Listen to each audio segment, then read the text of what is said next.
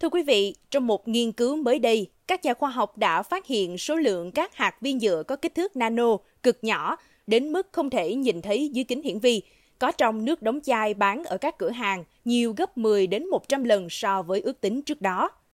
Lượng hạt vi nhựa trong nước đóng chai nhiều đến mức nào và có thể gây ảnh hưởng gì đến sức khỏe? Mời quý vị và các bạn cùng lắng nghe trong số podcast này.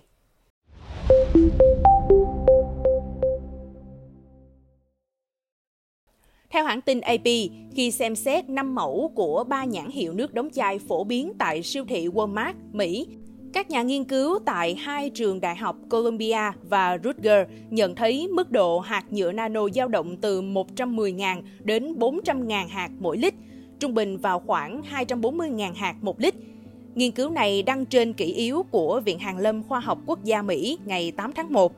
Tác giả chính của nghiên cứu, Naisin Wian, một nhà hóa học vật lý ở Đại học Columbia, cho biết phần lớn nhựa đến từ chính vỏ chai và bộ lọc màng thẩm thấu ngược được sử dụng để loại bỏ các chất gây ô nhiễm khác trong nước.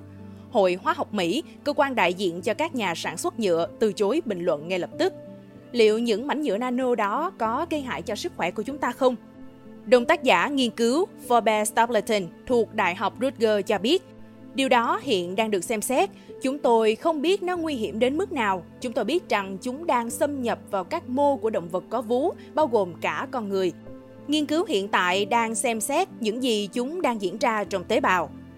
Jason Somarelli, giáo sư y khoa Đại học Đức, người không tham gia nghiên cứu cho biết, chúng tôi và những người khác đã chỉ ra rằng những loại nhựa nano này có thể bị đưa vào tế bào, chưa kể nhựa nano mang tất cả các loại phụ gia hóa học, chúng có thể gây ra căng thẳng cho tế bào, tổn thương DNA và thay đổi quá trình trao đổi chất hoặc chức năng của tế bào.